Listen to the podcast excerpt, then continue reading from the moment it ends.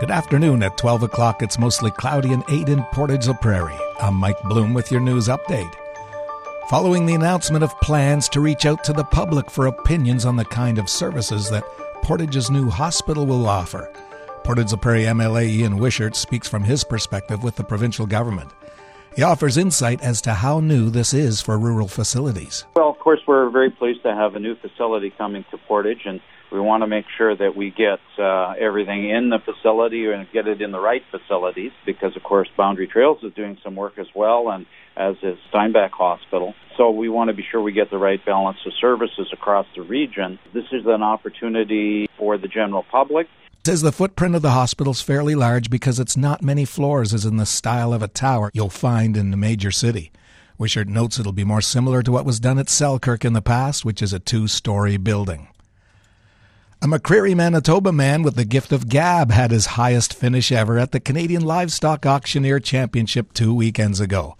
After competing against 36 other top notch auctioneers in Lloydminster, Saskatchewan, Tyler Slowinski finished first runner up.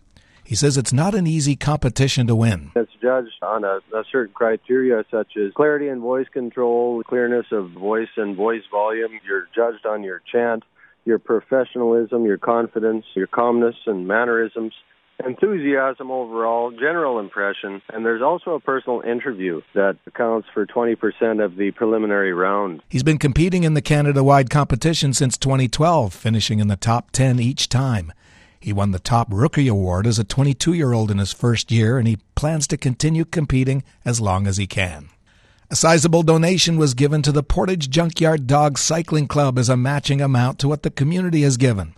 It's for their new project to turn the old dump hill at the ramp to Highway 240 to Southport into a multifaceted public activity park. Club President Blair Geisel shares his reaction to Kevin and Iris Yule's donation. It's been fantastic. The donation that the Yules are providing is having a great effect on uh, this project. It's put us way ahead of the game and it's leveraged lots of money, $30,000, matching the $30,000 that we've collected from the community to date. They will donate a maximum of $100,000. So there's still lots of opportunity for people to contribute to the park. Kevin Yule says he's excited to see people getting behind the effort to cause him to match the $30,000 that already came in.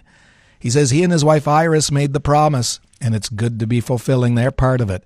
Yule adds it also means that there are quite a few others that have stepped up to the plate. He says they hope that they have to spend the entire 100,000. If you see news happening, share it with us instantly. Download the Portage Online app to your smartphone today. And in sports, a Portage product has lifted himself to a world championship opportunity.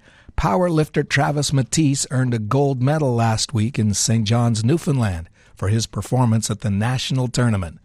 The local says he's been powerlifting for a long time, but notes this is his first time at this weight. I have been competing in powerlifting for about 15 years. I competed at Manitoba Provincials back in September. That meet was my first one in about five years, I think. I took a bit of a break. Actually, it was due to a shoulder injury. Kind of returned back to the sport. I'm in quite a different division now. I used to compete as a at about 230 pounds. So I'm competing at like 180 now. The training doesn't stop now for Matisse as he will be continuing his preparation over the next four months to put his best foot forward at the World Championships in October. Today's mainly sunny, slight wind, and a high of 12.